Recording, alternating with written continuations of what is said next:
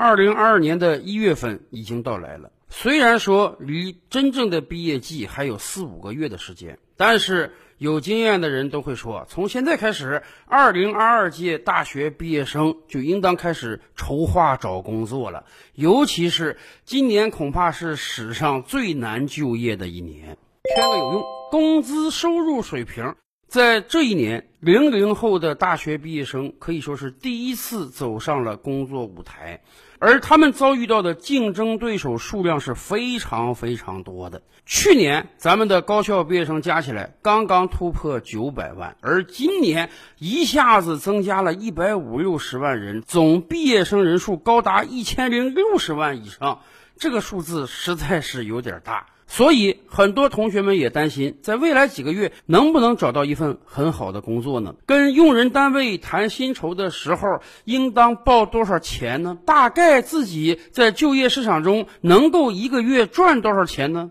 我们可以跟大家分享一组数据。北京大学的全国高校毕业生就业状况调查课题组从二零二一年六月份开始，对高校毕业生进行了问卷调查。两万多个样本中呢，包括东部、中部、西部十九个省份的三十四所高校，这个样本数是足够大了。最终调查组得出结论啊，二零二一年的专科毕业生月起薪平均值是三千九百一十元，本科毕业生呢是五千八百二十五元，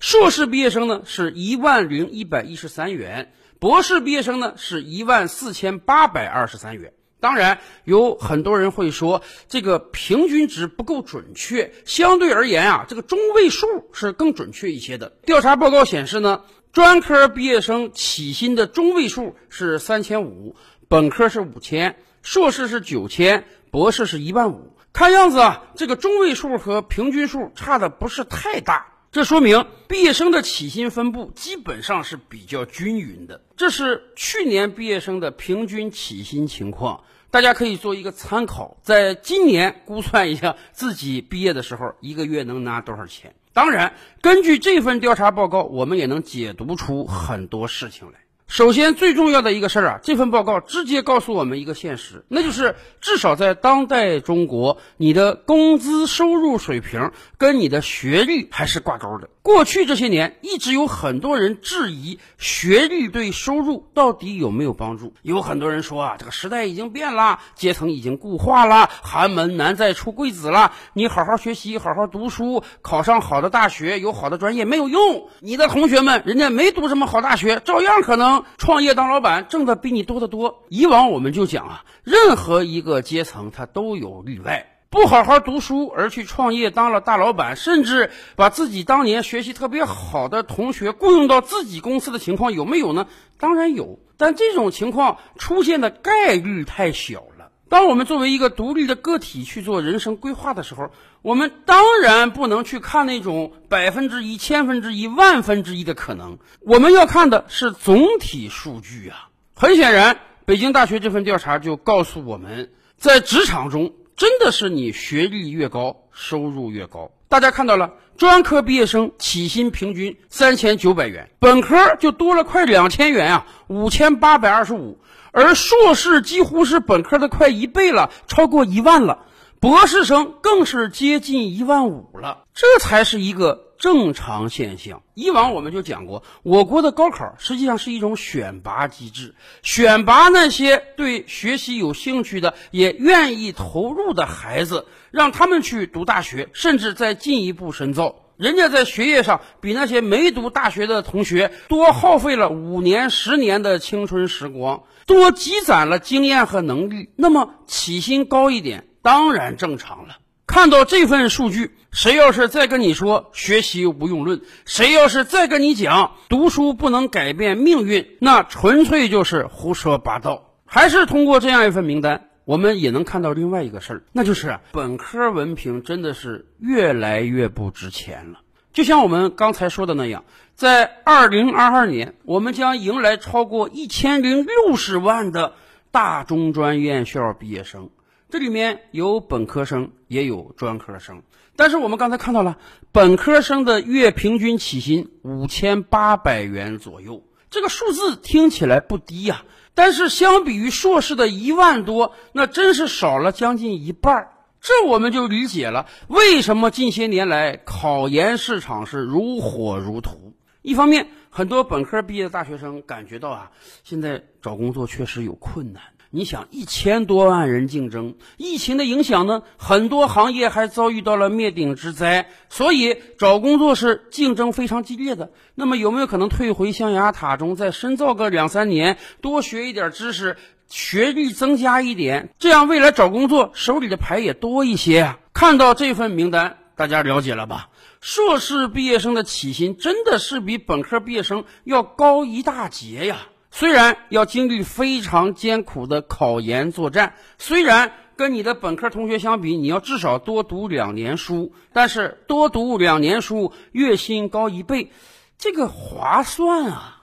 十多二十年前，我国硕士生一年才二十多万人口，今天两三百万人口，这说明确实随着时代的发展，学历在逐渐的贬值。未来如果同学们希望得到更高的月薪，更高的人生起点，那么看样子考研是几乎必须的了。所以几乎可以预见啊，未来几年的考研竞争将更加激烈。所以这也提醒我们很多本科生同学，以往读高中的时候，很多家长和老师都会跟你讲啊，人生最艰苦的时候就是高中这三年，高中这三年你只要狠命学，心无旁骛的学，什么别都不想，考上大学之后你就算进保险箱了。很多大学呢就是六十分万岁，你混过四年没有任何人管你，你再出来随便找个工作就 OK 了。但现在看来，如果你希望未来有个光明的前景的话，本科这四年可就不能放羊了。现在真的有很多本科生从大一入学开始就规划三年多之后的考研了，因为很显然这个月薪数据摆在这儿，你再吃三年苦能考上研究生，你这个工资就是要比放羊那些同学高出一大截。还有，通过这份数据，我们似乎也可以感受一下海外留学这个性价比高不高。大家记得吧，以往我们跟大家分享过一个案例，有一个山东的女学生，家里花了快两百万人民币把她送到海外读本科，本科毕业之后呢，回到家乡找工作，但是只能找个几千块钱文员的活儿，好像他的起薪也就是三四千人民币吧，跟咱们现在这个专科水平差不多。说实话，今天很多海归都抱怨啊，我在市场上连五千块钱以上月薪的工作都找不到啊。可是大家看到了吧，我国普通大学本科毕业生的平均起薪已经接近六千了。这说明到海外留学的性价比它进一步下跌了。倒退十几二十年前，如果有个人啊能到海外留学，那简直是光宗耀祖的事情。毕业之后，不管是留在当地还是回到国内，一定会找到一个高薪工作的。而这些年来，大家发现没有，一方面海归回来的人越来越多了，另一方面很多公司的人力资源筛选简历的时候，并不会对有海外留学经历的人呢高看一眼，甚至他们很多人的月薪起薪比一般大学本科毕业生还要低。所以在这样一个状态之下，大家看到了吧，海外留学花了一两百万人民币未必能保你有一个很美好的前程，甚至你就是读我国的普通大学，一年学费就五六千不到一万人民币，可是四年后你照样可以拿到五六千的月薪呢。尤其是这两年的疫情，很多家长更得好好考虑了，海外留学花掉中产阶级家庭几乎一生的积蓄，它是一个划得来的主意吗？通过这组数字，我们还能看到另外一个问题，那就是对于一个普通大学的本专科毕业生而言，刚刚毕业的时候，一个月拿到手四五千五六千人民币，这是一个正常的现象。哪怕你真是硕士毕业了，一个月也不过拿到一万块钱而已啊，抛掉五险一金，抛掉个人所得税，恐怕真正到手里的钱并不是很多的。可是大家还记得此前我们分享过的一组数字吗？根据一份调查报告显示啊，超过六成六的中国大学毕业生说，未来十年他们能达到年薪百万。年薪百万，一个月得挣七八万人民币啊，是现在普通毕业生的月薪的十倍以上啊。大家难道真的这么有自信，十年时间就能让自己的月薪提高十倍吗？恐怕这并不是自信心的缘故，而是我们受到了太多不正确信息引导的缘故。今天在很多知名论坛上，今天在很多小视频平台上，动辄年薪百万，动辄我们看着人家开着豪车住着豪宅，所以可能让很多人感觉到，是不是这个社会赚钱是很容易的？是不是我毕业之后啊，一个月挣个几万块钱，几年之内达到年薪百万是理所应当的？但显然我们的收入并没有那么高。说实话，别说我国了，你就是在美国毕业，几年之内达到年薪百万，相当于年收入十五万美元以上，那也是凤毛麟角的存在呀。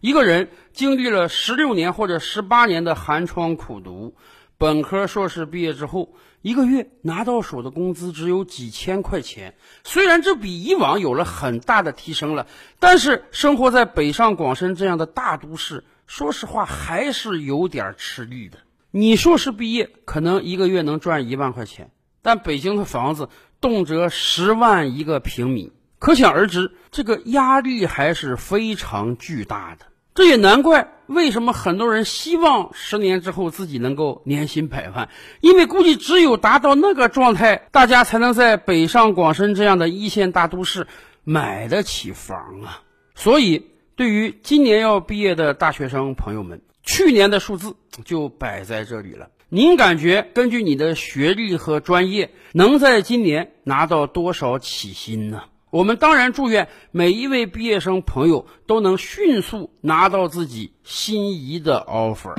照理拍案，本回书着落在此，欲知大千世界尚有何等惊奇，自然是且听下回分解。